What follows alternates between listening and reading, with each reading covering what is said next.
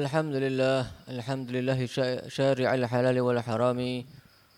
وصلى الله وسلم وكرم ومجد وعظم على سيدنا حبيبنا شفيعنا قرة أعيننا سيدنا محمد وعلى آله المطهرين وأصحابه الغر الميامين وعلى التابعين وتابع التابعين وعلينا ما هم فيهم برحمتك يا أرحم الراحمين. أما بعد.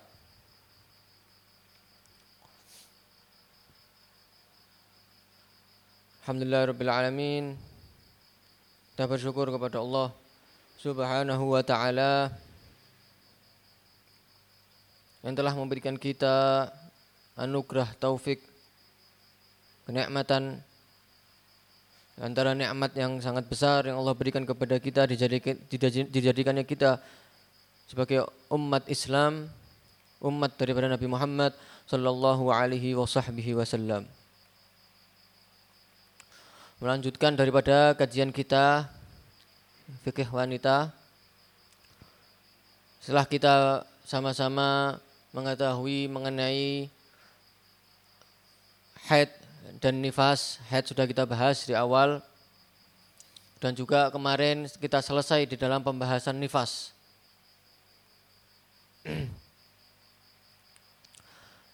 Sekarang kita akan membahas ini juga pelajaran yang sangat penting. Sekarang ini maka harap didengarkan fokus.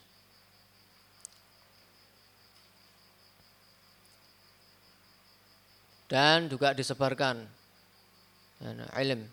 Ini banyak orang yang tidak mengerti akan pengetahuan ini, ilmu ini sehingga kocar-kacir ibadahnya.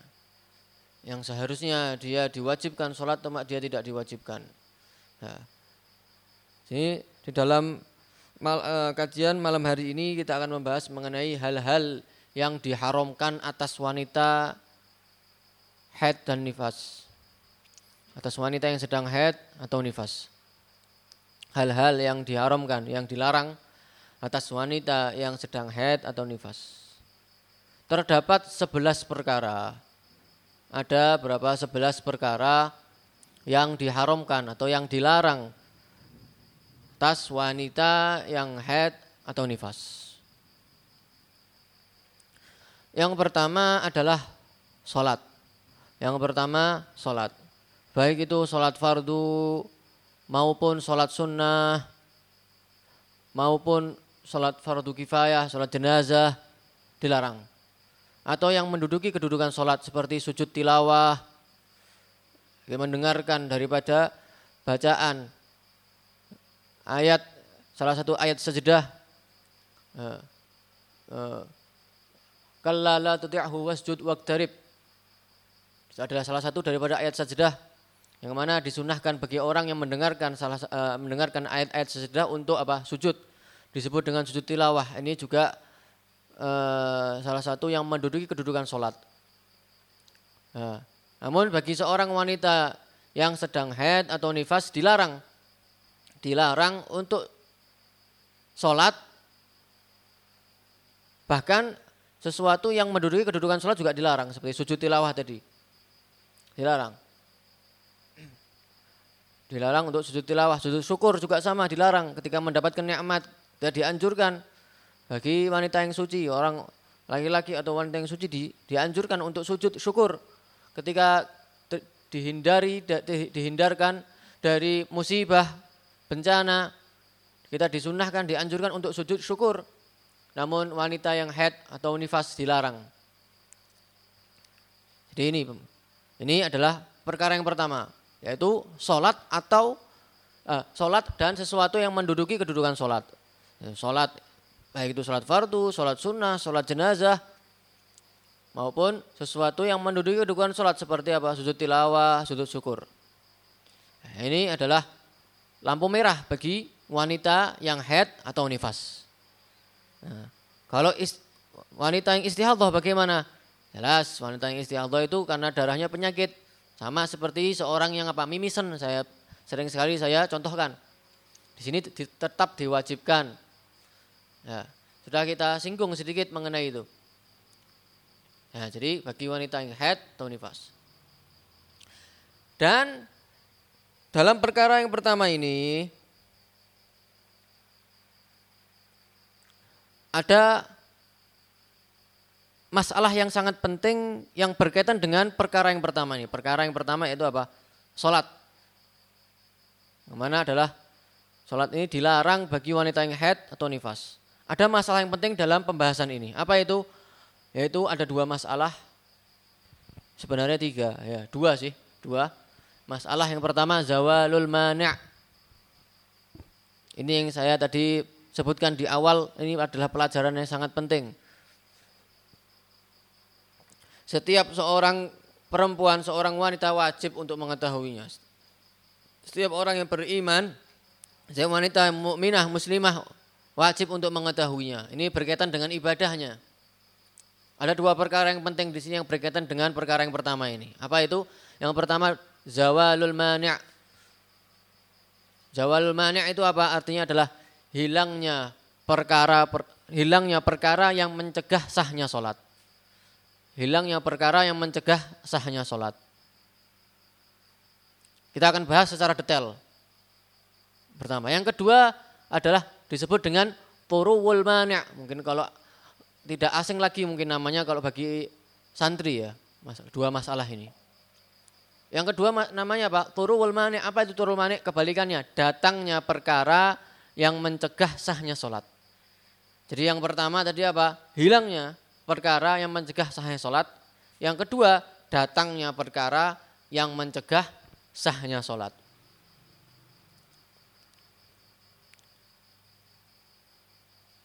Ya, hilangnya perkara yang mencegah sah, sahnya sholat. Dan datangnya perkara yang mencegah sahnya sholat. Sekarang, apa sih yang dimaksud dengan perkara yang mencegah sahnya sholat itu apa? Apa itu perkara yang mencegah sahnya sholat? ada ada lima perkara. Lima perkara yang mencegah sahnya sholat. Yang pertama apa? Head. Ini mencegah sahnya sholat. Ya, seorang wanita yang head dicegah, dilarang untuk sholat. Ya, itu maksudnya. Ya. Yang kedua nifas. Seorang wanita yang sedang nifas dilarang dicegah untuk melaksanakan sholat. Yang ketiga, gila dan semisalnya, gila dan semisalnya. Seperti apa? Seperti pingsan misalkan, ya. Gila, pingsan, mabuk, uh, ya, dan semisalnya. Ini dicegah untuk melaksanakan sholat. Ya. Yang keempat, seorang seseorang yang belum mencapai umur balik. Ya. Yang kelima adalah orang kafir. Ini adalah lima perkara yang mencegah sahnya sholat. Jadi di awal kita sudah mengetahui di sini ada dua masalah yang penting. Pertama adalah masalah zawal manik, hilangnya perkara yang mencegah sahnya sholat. Yang kedua, datangnya perkara yang mencegah sahnya sholat. Perkara yang mencegah sahnya sholat itu ada lima tadi ya. Ya, karena di sini kita membahas mengenai head dan kajian kita di malam hari ini adalah kajian fikih wanita membahas mengenai head, maka kita akan di sini akan membahas mengenai head. Itu. Sebenarnya ada lima perkara yang mencegah ini. Dan itu yang sering terjadi. Sering terjadi kesalahan bagi seorang wanita. Ya, dia tidak mengetahui akan hal ini sehingga yang seharusnya dia diwajibkan sholat, dia tidak melakukannya. Ya. Terus seperti itu, bulan berganti bulan, tahun berganti tahun, numpuk. Ya, padahal dia punya utang sholat. Ya, ini perlu diperhatikan. Ya. Dia mengira bahwa dia telah melaksanakan segala sesuatu yang diperintahkan Allah, yang diwajibkan oleh Allah Subhanahu wa taala. Padahal di situ ada kewajiban. Nah, karena dia tidak belajar, nah, ini maka pentingnya. Ya, makanya Penting sekali belajar fikih wanita. Ya, ajarkan kepada anak-anak kita, kepada adik-adik kita. Yang eh, khususnya khususnya yang belum mencapai umur balik. Ya, ini penting. Ya. Jangan sampai ketika sudah mencapai umur balik dia bingung dengan masalahnya. Nah, maka alangkah baiknya kita mengajarkan. Ketika kita mengetahui ini, kita ajarkan, kita sebarkan ilmu ini. Ya, khususnya kepada siapa? Orang-orang seorang wanita yang belum balik, ya, diajarkan. Yang mendekati balik, diajarkan mengenai hal ini sehingga ketika dia sudah balik, dia sudah paham. Nah, maka pengetahuan yang dia ketahui berkat Anda, Anda mendapatkan pahala. Setiap kali dia melaksanakan ibadah, Anda dapat pahala. Seperti itu.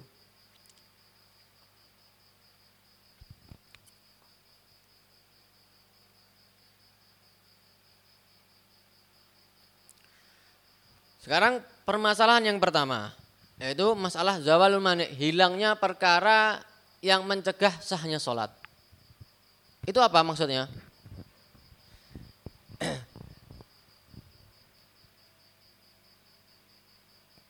Jadi masalah yang pertama itu adalah gambarannya ketika seorang wanita yang sedang head atau nifas, ya, seorang wanita yang sedang head atau nifas suci di akhir waktu sholat. Ya. Tadinya dia apa? Head.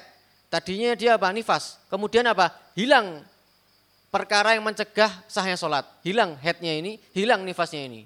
Suci. Ya. Tadinya dia head, dicegah untuk sholat, kemudian dia suci. Ya ini maksudnya. Hilangnya perkara yang mencegah sahnya sholat. Seorang wanita, gambaran itu seorang wanita yang sedang head atau nifas, suci di akhir waktu sholat suci di akhir waktu waktu sholat. Maka ia wajib mengkodok sholat itu, sholat tersebut. Begitu juga sholat yang bisa dijamak dengan sholat sebelumnya. Ya, sholat yang bisa dijamak dengan sholat sebelumnya apa? Luhur, asar, maghrib, isya. Meskipun ia hanya mendapatkan ukuran takbiratul ihram. Meskipun ia hanya mendapatkan ukuran sedikit, ya. Ukurannya sangat sedikit, cuma eh, kira-kira itu untuk eh, melaksanakan takbiratul ihram itu butuh berapa? Dua detik, satu detik, dua detik, sedikit. Ya. Jadi seorang wanita yang sedang head atau nifas suci di akhir waktu sholat, di akhir ya, di akhir waktu sholat, maka ia wajib mengkodok sholat tersebut. Begitu juga sholat yang bisa dijamak dengan sholat sebelumnya, meskipun ia hanya mendapatkan ukuran yang sangat sedikit dari waktu sholat tersebut. Ya. Dengan syarat, dengan syarat selamat setelah suci, ya, selamat setelah dia suci, selamat dari perkara-perkara yang mencegah sahnya sholat. Seukuran yang yang mencukupi yang mencukupi bersuci dan sholat. Ini akan kita jelaskan di sini.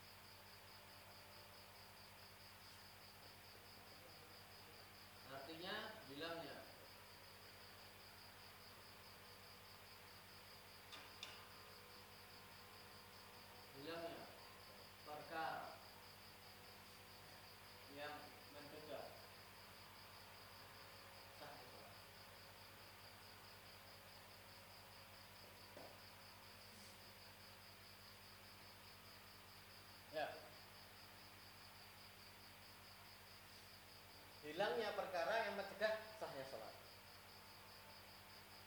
Nah, jadi perkara yang mencegah sahnya sholat itu ada berapa? Ada lima. Head, nifas, gila, dan semisalnya. Seorang belum mencapai umur balik dan orang kafir. Sini kita bahas head. Gimana gambarannya? Yang pertama, masalah yang pertama ini masalah gaul manik hilangnya perkara gaul manik ini artinya ya artinya ini hilangnya perkara yang mencegah sahnya sholat gambarannya adalah seorang wanita yang sedang head atau nifas suci di akhir waktu sholat ya. maka dia wajib untuk mengkodok sholat tersebut meskipun ia hanya mendapatkan waktu yang sedikit di waktu di dalam waktu sholat tersebut dan juga dia wajib untuk mengkodok sholat sebelumnya Kita contoh di sini misalkan kita anggap ya, dan seterusnya kita akan memberikan contoh seperti ini. Ya, kita anggap, misalkan kita anggap sholat subuh itu jam 5 sampai jam 6. Ya, perkiraan saja ini ya, kita anggap saja supaya untuk memudahkan pemahaman saja.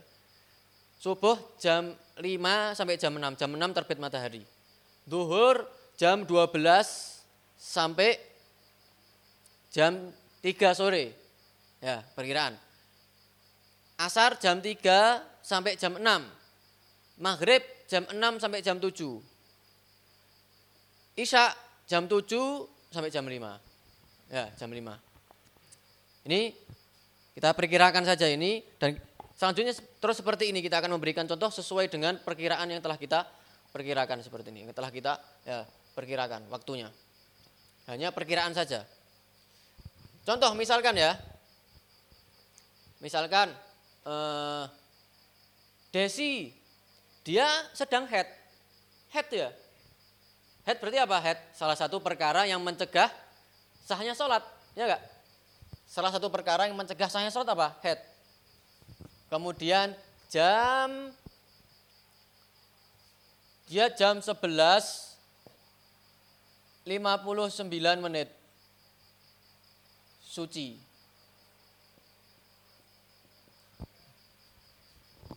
Paham ini? Jam 11 59 menit dia suci. Berarti apa? Hilangnya perkara yang mencegah sahnya sholat, apa itu? Head. Hilangnya, di sini perkara ini maksudnya apa? Hilangnya head. Yang mana head itu adalah mencegah sahnya sholat. Kapan? Jam 11.59 menit. Ya. Jadi hilangnya perkara yang mencegah saya sholat.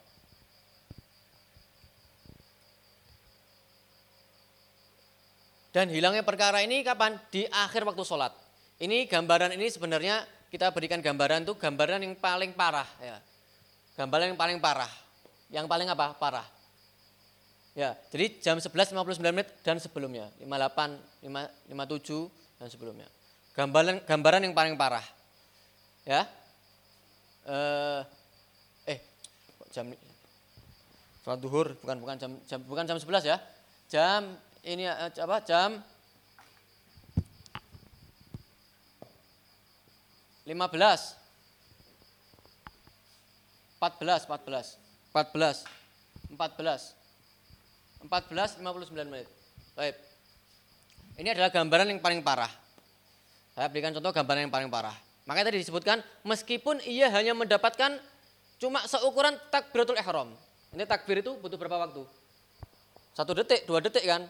Nah itu maksudnya ini adalah menjelaskan ini gambaran yang paling parah. Gambaran yang paling parah itu segini. Jadi satu detik sebelum keluarnya waktu satu detik sebelum keluarnya waktu sholat dia suci. Paham? Gambaran yang paling parah ini. Satu detik sebelum keluarnya waktu sholat hilang perkara yang mencegah sahnya sholat. Maka bagaimana? Maka Desi dia habis itu kan habis itu kan satu detik kan nggak cukup buat sholat duhur ini. Keluar sudah masuk waktu ah asar. Berarti hitungannya apa? Kodok kan? Maka dia wajib untuk mengkodoi sholat duhur. Desi dia suci kan? Dia wajib untuk mengkodoi sholat sholat duhur. Dengan syarat Baik, ini ntar kita akan bahas. Dengan syarat, apa syaratnya? Dengan syarat dia Desi selamat, selamat setelah dia suci, setelah dia suci, jadi dia suci 1459. Setelah dia suci, dia selamat dari penceg, dari perkara yang mencegah sahnya sholat. Yang lainnya. Ya. Seukuran yang mencukupi bersuci dan sholat seukuran yang mencukupi bersuci dan dan sholat.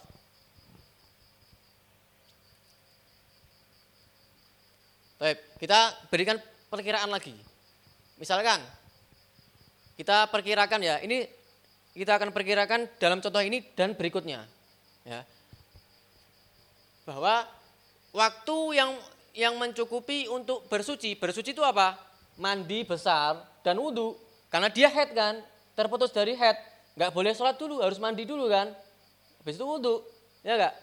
Ya, bersuci. Waktu kita perkirakan waktu yang mencukupi untuk mandi besar dan wudhu itu kita perkirakan 10 menit. Walaupun biasanya wong wedok suwi mandi ya. Biasanya. Kita perkirakan berapa? 10 menit. 10 10 menit. Dan waktu yang mencukupi untuk melaksanakan sholat subuh 2 menit sesuai dengan rokaatnya kita perkirakan ya. Waktu yang mencukupi sholat duhur 4 menit. Sholat asar 4 menit. Sholat isya 4 menit. Sholat maghrib 3 menit. Ini kita akan perkirakan nanti sampai akhir kita akan bahas dalam dua masalah ini. Perkiraan ini ya.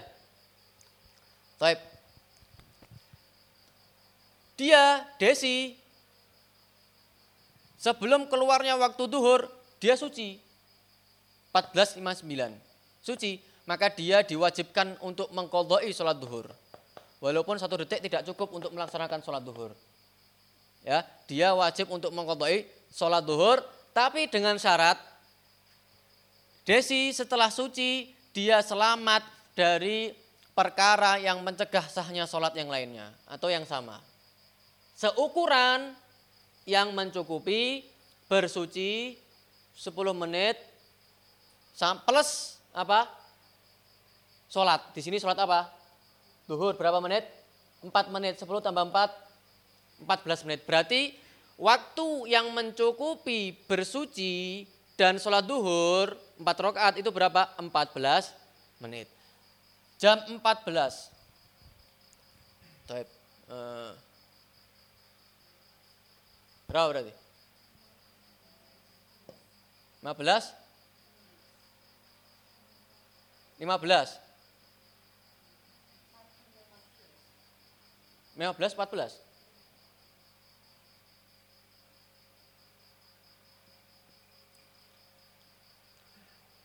Baik. Desi. Jam 14.59 suci dia.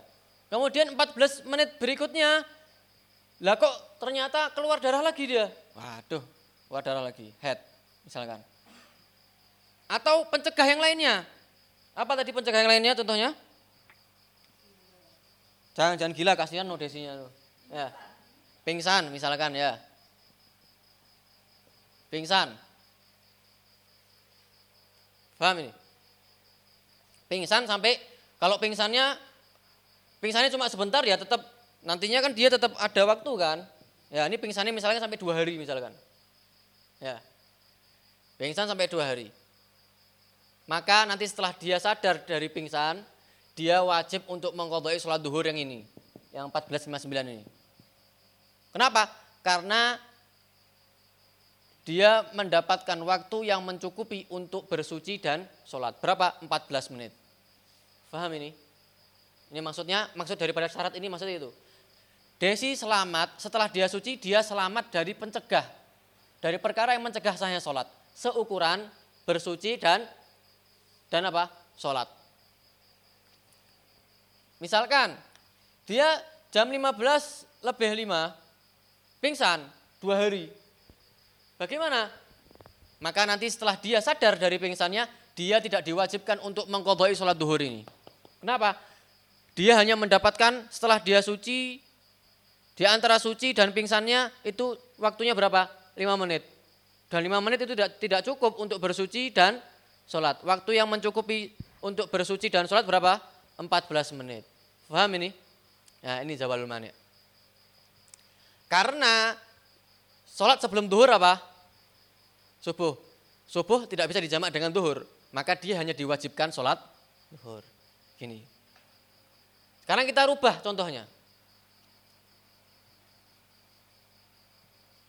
Kalau seandainya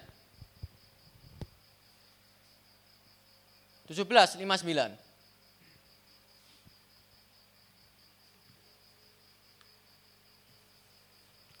Waktu asar ini berarti ya. Ini masih masih di dalam waktu asar ini, satu detik keluar waktu asar. Desi jam 17.59 dalam waktu asar, akhir waktu asar, satu detik sebelum keluar waktu asar, suci dia. Ya. Maka apa? Maka dia pertama apa? Dia diwajibkan untuk mengkodoi sholat asar. Dengan syarat apa? Dengan syarat setelah dia suci selamat dari perkara yang mencegah sahnya sholat seukuran bersuci dan sholat. Ya, seukuran bersuci dan dan sholat. Berapa tadi bersuci, mandi besar dan wudhu berapa? 10 menit.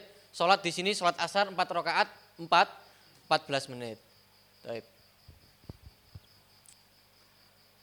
Lah kok ternyata setelah dia suci 17.59 suci jam 18 ya lebih 14 dia pingsan dua hari.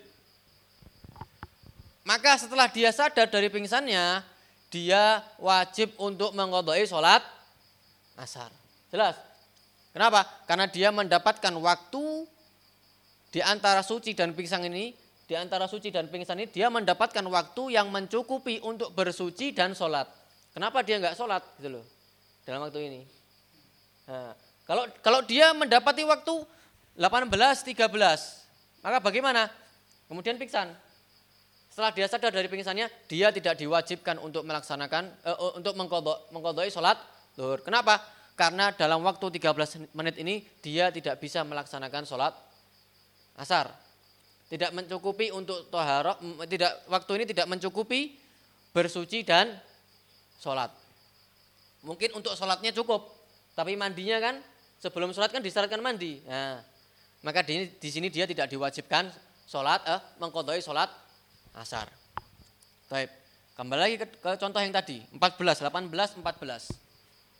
Dia diwajibkan, setelah dia sadar dari pingsan, dia diwajibkan mengkodoi sholat apa? asar. Sekarang asar bisa bisa dijamak dengan sholat sebelumnya apa tidak? Bisa. Maka bagaimana? Dia hanya diwajibkan untuk mengkodoi sholat asar. Kapan dia diwajibkan mengkodoi sholat duhur juga? Tambah 4 menit lagi. Paham?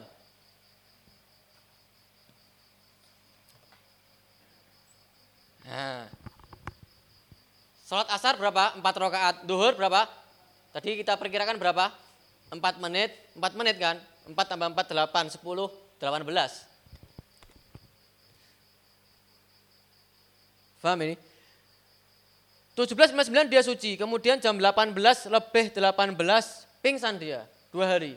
Setelah dia sadar dari pingsannya, dia diwajibkan sholat asar dan juga sholat duhur. Kenapa? Karena dalam waktu 18 menit ini dia e, waktu ini mencukupi untuk bersuci dan dua sholat.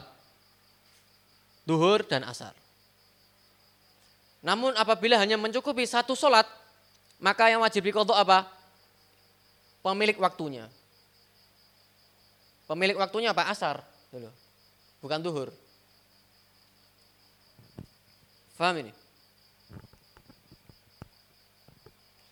Nah, subuh nggak nggak diwajibkan, walaupun dia mendapatkan waktu 30 menit misalkan. Apakah subuh juga diwajibkan? Enggak. Ya, mentoknya ke duhur pokoknya.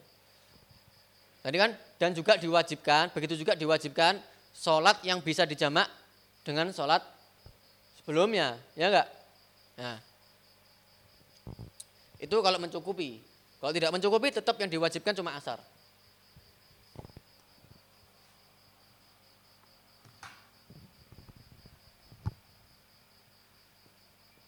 0459. Nol lima.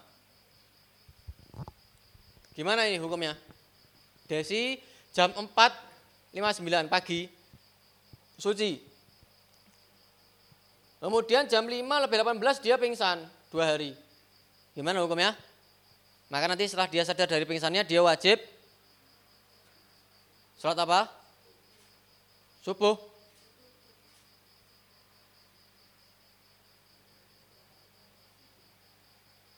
Subuh tadi kita perkirakan jam berapa? Jam 5 sampai jam 6. Ya. Belum masuk waktu subuh ini, masih waktu isya ini. Ya. Maka Desi setelah dia sadar dari pingsannya, dia wajib untuk mengkodoi sholat. Ya, wah, betul. Isya dan maghrib. Kenapa? Karena 18 menit ini waktu yang mencukupi untuk bersuci dan dua sholat. Lebih malah ini, lebih. Ya enggak? Isya berapa? 4 menit, maghrib 3 menit. Harusnya berapa? Hah? Harusnya 17. Ini lebih satu menit malah. Diwajibkan.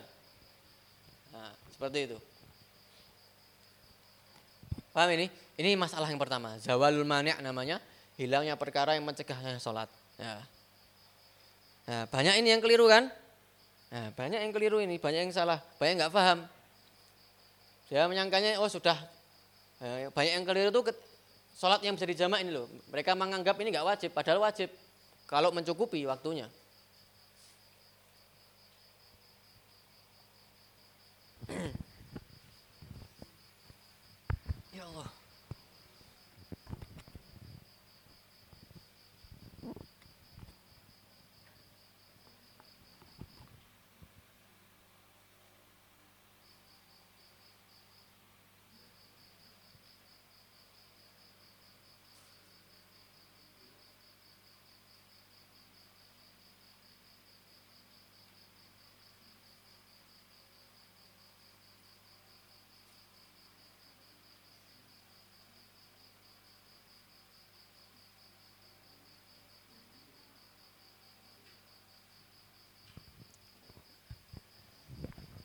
Eh, contoh yang lain.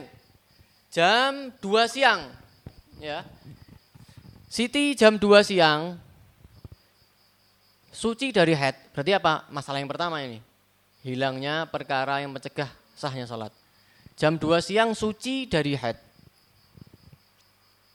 Kemudian dapat 14 menit. Berarti jam 2 lebih 14. Ya enggak? Dapat 14 menit ia pingsan sampai dua hari.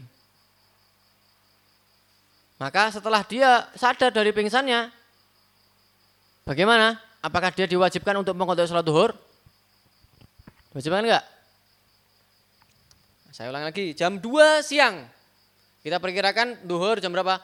Jam 12 sampai jam 3. Jam 2 siang Siti ini suci dari head. Suci dia. Jelas ya? Suci. Kemudian dapat 14 menit. Dapat 14 menit setelah itu ia pingsan dua hari. Setelah dia sadar dari pingsannya, bagaimana hukumnya? Nah, kalau duhur. Kenapa? Mencukupi, bersuci, dan sholat duhur empat. Ya, 10 tambah 4. Ya,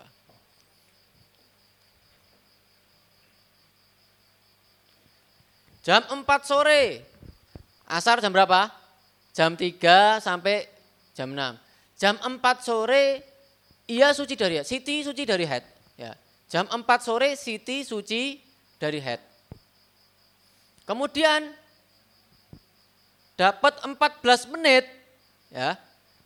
Dapat 14 menit ia pingsan sampai dua hari misalkan. Setelah sadar dari pingsannya, bagaimana hukumnya? Asar. Duhur?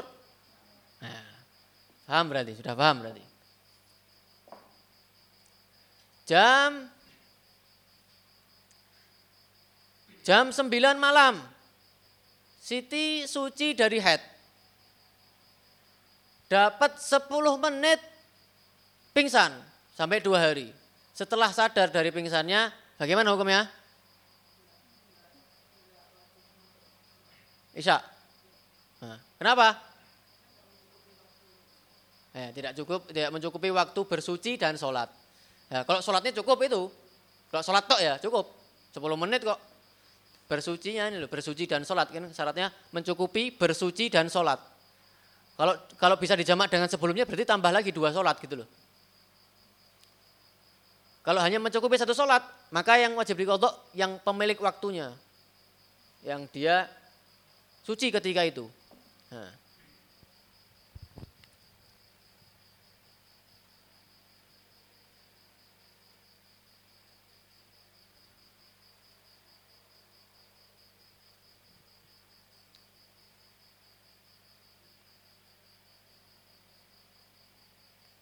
Baik. Terakhir contoh terakhir ini, jam 5 sore. Siti suci dari head. Jam 5 sore suci dari head. Kemudian 20 menit setelah itu gila Siti ini. Ya. Setelah dia sadar dari gilanya, bagaimana hukumnya?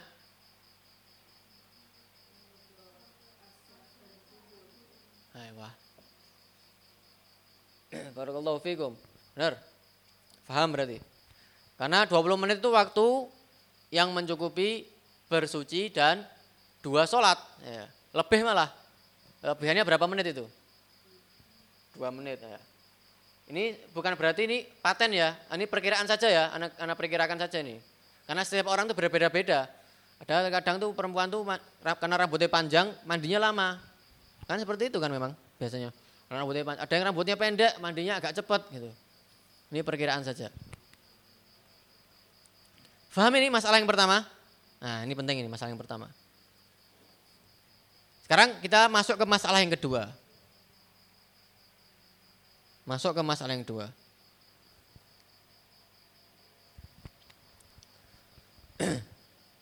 Yaitu apa?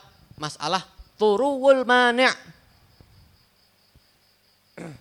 Yaitu kebalikannya, datangnya sekarang dari tadi hilangnya pencegah, eh tadi hilangnya perkara yang mencegah, sekarang datangnya perkara yang mencegah sahnya sholat. Berarti tadinya dia suci, kemudian datang perkara yang mencegah sahnya sholat. Tadinya Siti suci, Sitinya suci, kemudian datang ini head. Nah, itu. Kebalikannya berarti.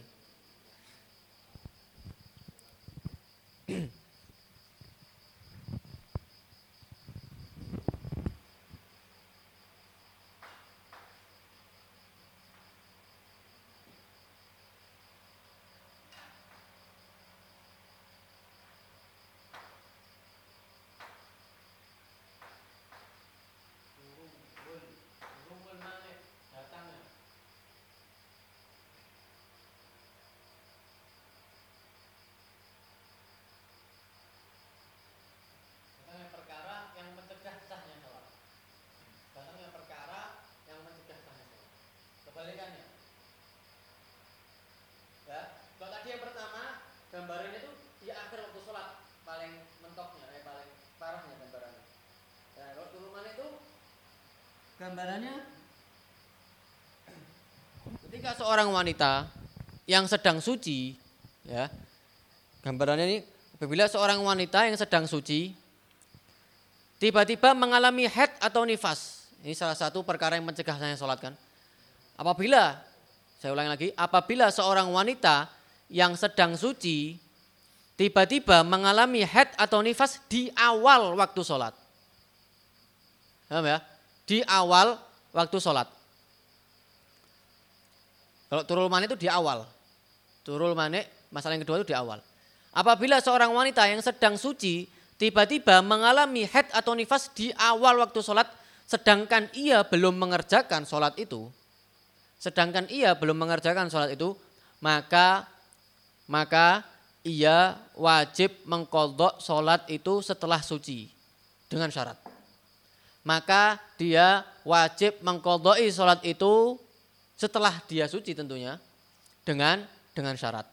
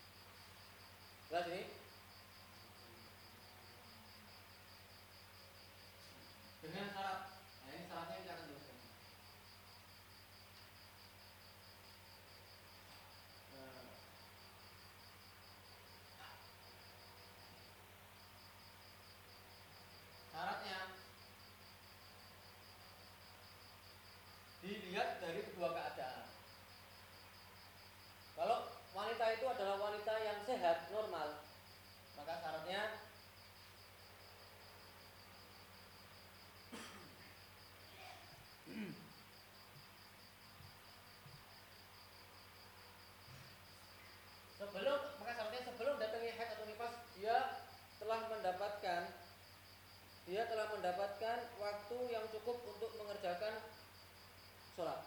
Ya. Sebelum datangnya head atau nifas, sebelum datangnya head atau nifas, dia telah mendapatkan waktu yang cukup untuk mengerjakan sholat itu.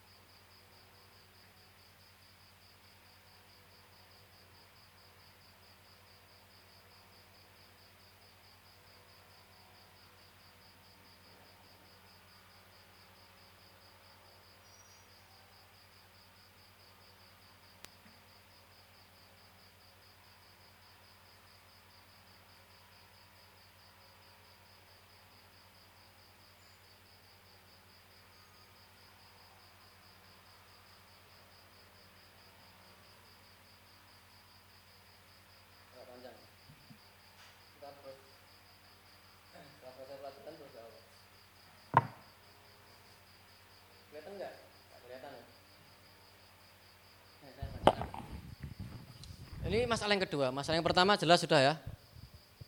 Insya Allah paham. Masalah yang kedua kebalikannya. Datangnya perkara yang mencegah sahnya sholat sekarang. Berarti datang perkara yang mencegah sholat itu datang. Tadinya hilang. Gimana gambarannya? Apabila seorang wanita yang suci tiba-tiba mengalami head. Ya, berarti kan datang perkara itu. Ya, tiba-tiba mengalami head atau nifas di awal waktu sholat, di awal waktu sholat. Nah, turun itu terjadinya di awal waktu sholat. Sedangkan dia belum mengerjakan sholat itu. Maka dia wajib untuk mengkodoi sholat itu dengan syarat. Kalau orangnya itu sehat, misalkan wanita sehat, maka syaratnya adalah sebelum datangnya head, tadi kan tiba-tiba mengalami head, sebelum datangnya head, dia telah mendapatkan waktu yang mencukupi untuk mengerjakan sholat itu. Sebelum datangnya head, atau nifas, dia telah mendapatkan waktu yang mencukupi untuk mengerjakan sholat, sholat itu. Sebelum datangnya head atau nifas, dia telah mendapatkan waktu yang mencukupi untuk mengerjakan sholat, sholat itu. Yang kedua, oh,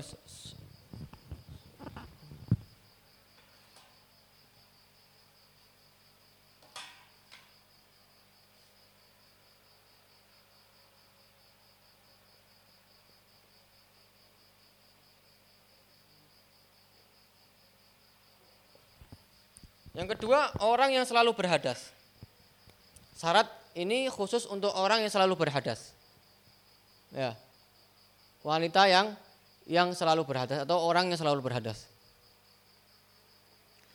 E, seperti misalkan dia apa? beser misalkan. Ya. Atau dia istihadhah. Kalau istihadhah kan juga diwajibkan sholat. Ya, kita akan bahas nanti di akhir pelajaran itu ada istihadhah yang tercampur dengan head. Jadi itu ada masa-masanya dia dianggap head, ada masa-masanya dianggap istihadah. Ya, yang kita bahas. Yang kedua ini syarat khusus untuk orang yang selalu berhadas. Ya, makanya tak jadi tak saya tulis orang bukan wanita, karena bukan hanya wanita, karena perkara yang mencegah sahnya sholat itu bukan hanya head. Cuma di sini kita bahasnya kan head. Ya. Orang yang selalu berhadas, syaratnya adalah ditambahi bersuci. Sebelum datangnya head atau nifas, dia telah mendapatkan waktu yang mencukupi untuk mengerjakan bersuci, mandi dan uh, wudhu, wudhu, wudhu ya. Bersuci itu apa? Wudhu dan sholat, dan sholat ya. Dan dan sholat. Kalau di sini cuma sholat tok. Kalau orang yang sehat cuma sholat tok. Kalau kalau orang yang selalu berada di syarat dua, waktu yang mencukupi bersuci dan sholat. Loh, kenapa dibedakan? Ya, karena orang yang sehat, orang yang yang sehat, yang normal, itu tidak disyaratkan, eh, bukan termasuk syaratnya wudhu itu masuk waktu sholat. Kalian wudhu, kalian punya wudhu, begadang misalkan, setelah sholat isya, begadang, tidak tidur sama sekali, tidak berhadas. Masuk waktu subuh, sholat dengan wudhu yang di isya, boleh nggak? Boleh. Karena di dalam wudhu tidak disyaratkan apa? Masuknya waktu sholat. Makanya di sini hanya waktu yang mencukupi untuk mengerjakan sholat saja. Karena dia orang yang sehat. Nah namun kan sudah eh, belum ya, fikih umum belum ya, syarat-syarat eh, syarat-syaratnya wudhu. Ya, orang yang selalu berhadas di sini ada tambahan syarat di dalam wudhu. Apa itu? Masuknya waktu sholat. Kenapa? Karena orang yang selalu berhadas, dia selalu berhadas, selalu mengeluarkan. Ya, dan itu adalah salah satu hal yang membatalkan wudhu. Seharusnya batal wudhunya. Seharusnya wudhunya nggak sah itu. Hanya saja dia diperbolehkan. Ini wudhunya nama wudhu darurat namanya. Namanya apa? Wudhu darurat. Sehingga karena wudhunya darurat, maka di sini ada ketentuan ada ketentuan yang lain. Ya, ada ketentuan yang lain, yang, yang lain. Dibedakan dengan orang yang sehat karena ini benar-benar wudhunya sah wudhunya benar-benar mengangkat, menghilangkan hadasnya. Sedangkan ini karena dia selalu berhadas, setelah wudhu hadas. Nah, selalu berhadas. Nah, jadi wudhunya itu sebenarnya tidak menghilangkan hadasnya, hanya saja dia diperbolehkan disebut dengan wudhu darurat. Karena sebab wudhu darurat maka ada ketentuan yang lain di antaranya apa? Dia wajib setiap kali masuk waktu sholat dia wajib wudhu. Ya. Walaupun sebelumnya dia punya wudhu. Isya dia punya wudhu. Setelah sholat isya dia wudhu. Begadang. Ya. Orang yang terkena penyakit beser misalkan. Masuk waktu subuh padahal dia belum berhadas. Dia tetap diwajibkan wudhu lagi. Ya. Nah termasuk syaratnya wudhu bagi orang yang selalu berhadas adalah apa? Dukhulul wakat masuknya waktu sholat. Oleh karena itu di sini juga ada tambahan di sini yaitu waktu yang mencukupi untuk mengerjakan apa? Bersuci dan sholat. Makanya ditambah satu bersuci. Jelas ini alasannya? Nah itu alasannya.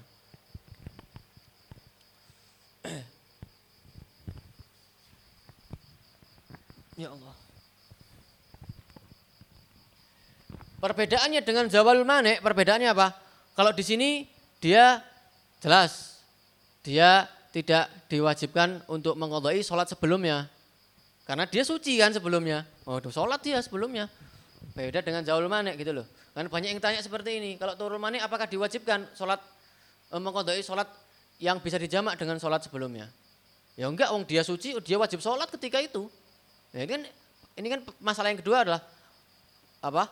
Datangnya perkara yang dia aslinya suci, dia suci. Subuh suci, duhur suci, asar suci. Lah kok jam 5 eh, lah, kok apa?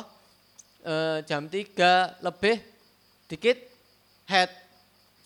Jadi dia, dan dia belum mengerjakan sholat asar. Nah, maka bagaimana? Apakah dia diwajibkan sholat duhur juga? Ya dia sholat duhur dalam keadaan suci kok. Nah, seperti itu. Ini bayangin tanya seperti ini. Ya. Dia kan dalam keadaan suci sebelumnya. Berbeda dengan zawal manik. Masalah yang pertama, masalah yang pertama kan head, kemudian suci. Nah, itu perbedaannya. Sekarang contoh-contohnya. Seperti yang sudah kita perkirakan ya, sesuai. Pokoknya ini sampai akhir pelajaran itu perkiraannya seperti itu. Ya, sampai besok insya Allah terakhir besok yaitu yang paling rumit yaitu masalah yang sebenarnya ada dua masalah, sebenarnya tiga masalah sebenarnya. Tapi sama, yang masalah ketiga itu adalah gabungan di antara masalah yang pertama sampai masalah yang kedua. Ya, ini rada ruwet dikit. Nah, kalau sekarang jelimet tambahan jelimet benar. Ya insya Allah kajian berikutnya yang ketiga. Ini kita kita selesaikan dulu masalah yang kedua. Masalah yang kedua adalah datangnya perkara yang mencegah sahnya sholat. Contohnya,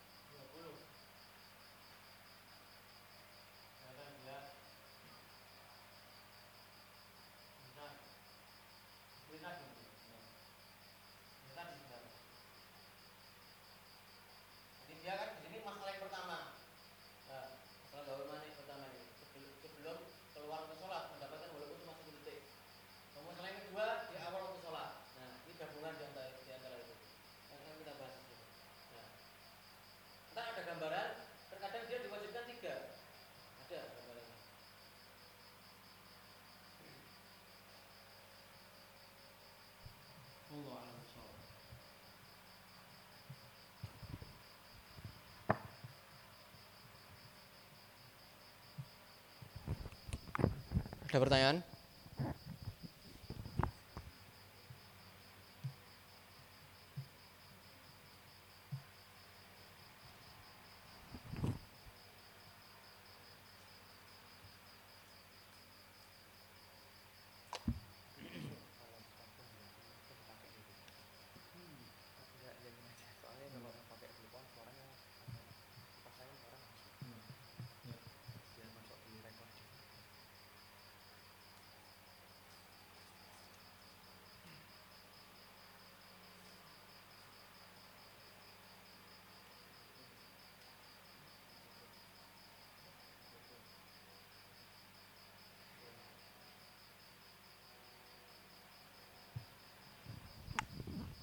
Bagaimana tata cara yang benar untuk mandi besar setelah head? Caranya tentunya kalau kita membahas di sini ada tentunya wajib hukumnya ya, wajib. Sebelum kita mengerjakan sholat kita diwajibkan mandi dulu, nah, menghilangkan hadas ini. Nah, sini ada kewajib-wajibannya, ada sunah-sunahnya. Kewajibannya tentunya yang pertama wajib niat ketika meng, apa, mandi. Kalau nggak niat nggak sah mandinya. Niat pertama kali air terkena tubuhnya itu niat. Ya. Niatnya boleh nawa itu gusla lirafil hadasil akbar. Saya niat menghilangkan hadas besar, boleh. Ini bagi wanita yang head ya. Atau bisa boleh niat yang kedua nawa itu lirafil lirafil hadasil head. Bisa untuk menghilangkan hadas head, boleh. Tinggal milih Pakai bahasa Indonesia bagaimana? Gak apa-apa, bahasa Madura gak apa-apa. Ya. Yang penting di dalam hati niatnya, dalam hati. Bukan diucapkan, apalagi kamar mandi, ya. Kemudian apa? Wajib semuanya, semua tubuh ini wajib kena air. Semua tubuh wajib wajib kena air. Kalau ada satu kulit yang tidak terkena air, nggak sah mandinya. Makanya di sini perlu diperhatikan mengenai lipatan-lipatan di dalam tubuh yang gemuk biasanya ada lipatannya sispek perutnya. Nah, ini juga wajib diperhatikan di sini. Ya, pusar. Itu pusar juga wajib kena air itu. Itu kan bagian dohir. Ya. Dan apa kewajiban itu mandi itu kewajibannya apa? Mengalirkan air, bukan mengusap. Kalau mandi pakai es batu di seperti ini diusapkan, nggak sah. Kenapa? Walaupun kena semuanya, cuma apa? Tidak mengalirkan air. Namanya mengusap namanya. Tisu seperti ini. Tidak sah. Harus mengalirkan air. Ya. Itu diperhatikan. Ini apa sela-sela telinga dan bagian dohir lubang, bukan sampai gendang telinga ya. Ini juga wajib. Caranya apa? Caranya bukan mengusap, sekali lagi bukan mengusap, mengalirkan. Gimana? Para ulama memberikan cara apa? Tuangkan air di telapak tangan. Sedikit aja, jangan banyak-banyak masuk ntar. Ya masuk dalam ntar. Dikit, kemudian masukkan dikit. Nah, ini kan mengalirkan namanya. Nah, ayo. Kemudian di sela-selai. Ya. Bulu-bulu yang ada di bagian tubuh wajib dibasuh dohir maupun batin. Bulunya dan kulit yang ada di dalamnya. Ya. Berbeda dengan wudhu, ada ada pengecualian. Apa pengecualiannya? Ini bagi laki-laki tak kalau wudhu ini. Jenggot dan apa? Jambang. Ya, berewok. Kalau yang tebal cuma dohirnya saja. Tapi untuk di dalam mandi semuanya, baik itu jenggot maupun jambang, semua bulu apa pun wajib dohir maupun batin, wajib terkena air. Pecahan-pecahan yang ada di kaki ya, perlu diperhatikan. Nah, semuanya itu. Sebenarnya itu aja, dua aja itu syaratnya. Niat sama apa?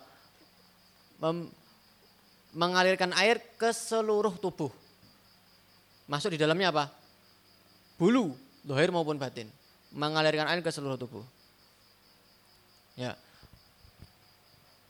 Ini juga banyak yang, yang menaik seperti ini. Orang head apakah boleh potong rambut? Ya enggak? Apakah nanti kalau sudah terputus dari headnya itu rambutnya udah dipotong wajib dibasuh enggak? Nah, sebenarnya ini hukumnya makruh sebenarnya. Ya. Enggak harus, harus dicari terus. Ya, terus dicari terus rambutnya enggak? Enggak harus. Cuma hanya makruh hukumnya. Ketika makanya ketika orang head itu dimakruhkan memotong bagian tubuhnya, rambutnya, kukunya. Kenapa?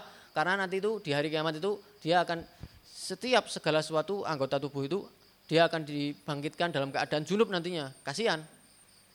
Karena ketika itu dia junub, terputus dalam keadaan junub. Ya. Makanya jangan dipotong terlebih dahulu sampai suci, mandi kena semuanya.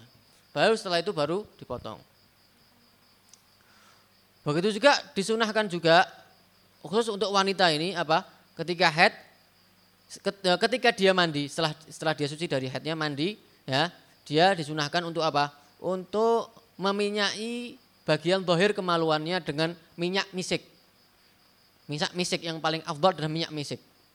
Ya, ini adalah cara yang telah Rasulullah jelaskan. Minyak apa? Misik. Tentunya alasannya hikmahnya adalah pertama jelas untuk menghilangkan bau bekas-bekas head ya, bau.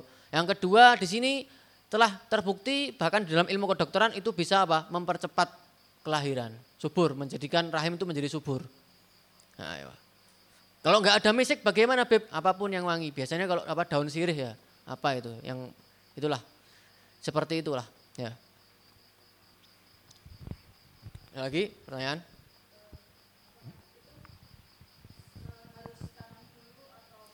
Ya. Itu mengenai sunnah. Tadi saya menjelaskan mengenai wajib-wajibnya. Wajibnya terserah, ente mau mulai dari jempol kaki ya masalah. Ya. Apun sunnah-sunnahnya, kalau anda ingin mengerjakan sunnah-sunnahnya, maka pertama adalah sunnah yang pertama, pertama kali urutannya adalah membersihkan kemaluan. Yang pertama, bersihkan kemaluan terlebih dahulu. Kemudian setelah itu apa? Wudhu.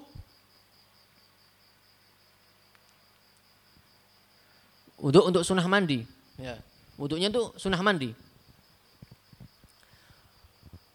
Kemudian setelah itu baru mandi dimulai dengan bagian tengah kepala, depan dan belakang sekaligus. Ya. Setelah itu urutannya bagian di sisi kanan yang depan. Sisi kanan depan. Kemudian kanan belakang, sisi kanan belakang. Setelah itu sisi kiri depan. Mengalirkan air di sisi kiri depan, kemudian di sisi kiri belakang. Eh, sebenarnya sunahnya seperti itu. Bersamaan dengan itu dilakukan tiga kali. Jadi tengah tiga kali, sisi kanan depan tiga kali, belakang tiga kali, sisi kiri depan tiga kali, sisi kiri belakang tiga kali. Bersamaan ketika itu apa? Memperhatikan lipatan-lipatan. Nah, bersamaan dengan itu memperhatikan lipatan-lipatan tubuh.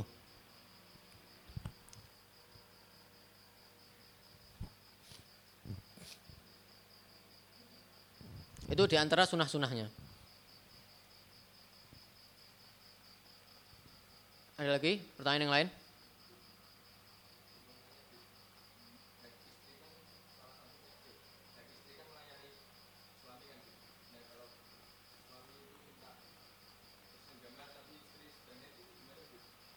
Ya, jelas tidak diperbolehkan.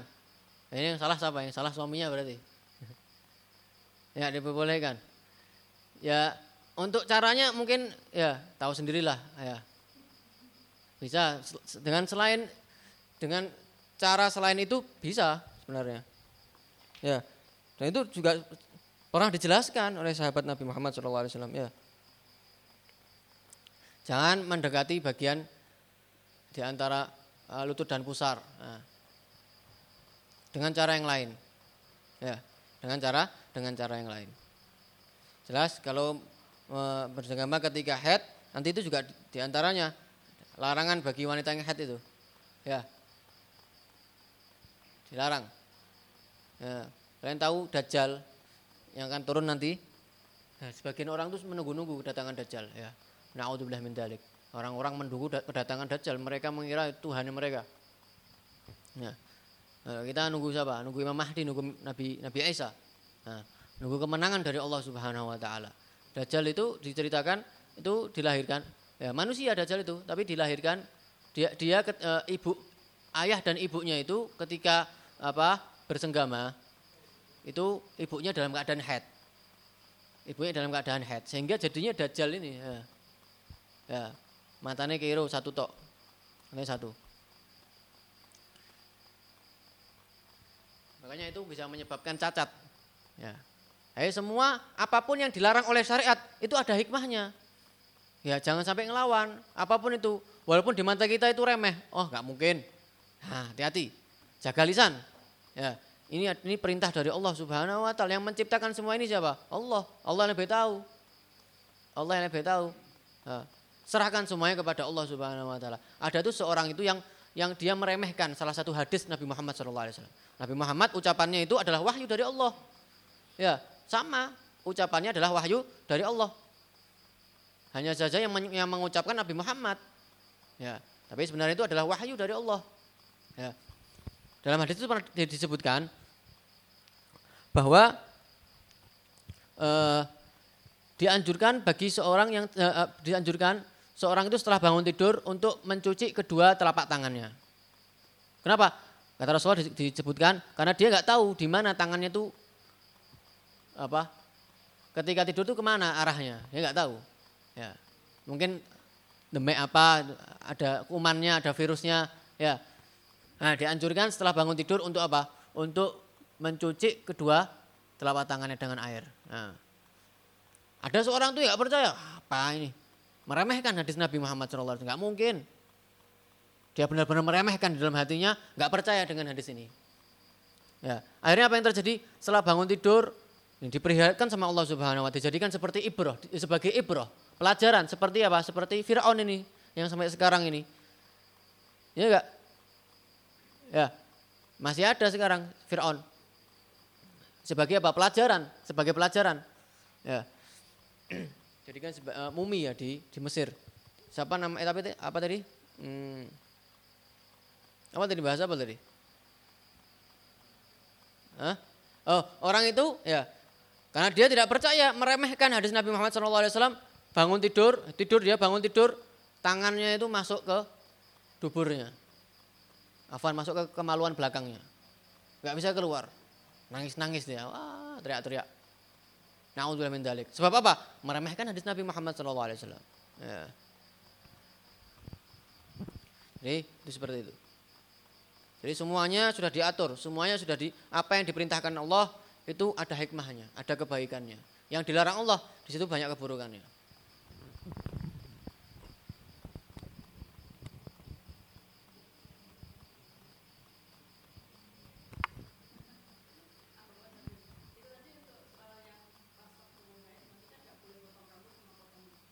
Makruh saja.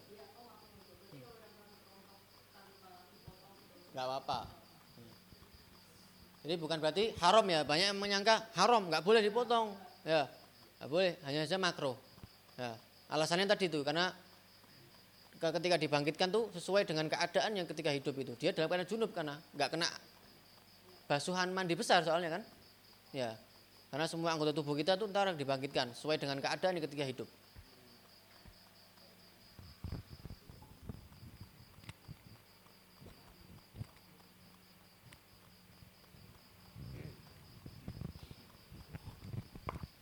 Lagi? Wallahu a'lam bishawab. Insyaallah pahamin ya masalah dua masalah ini. Nah, paham.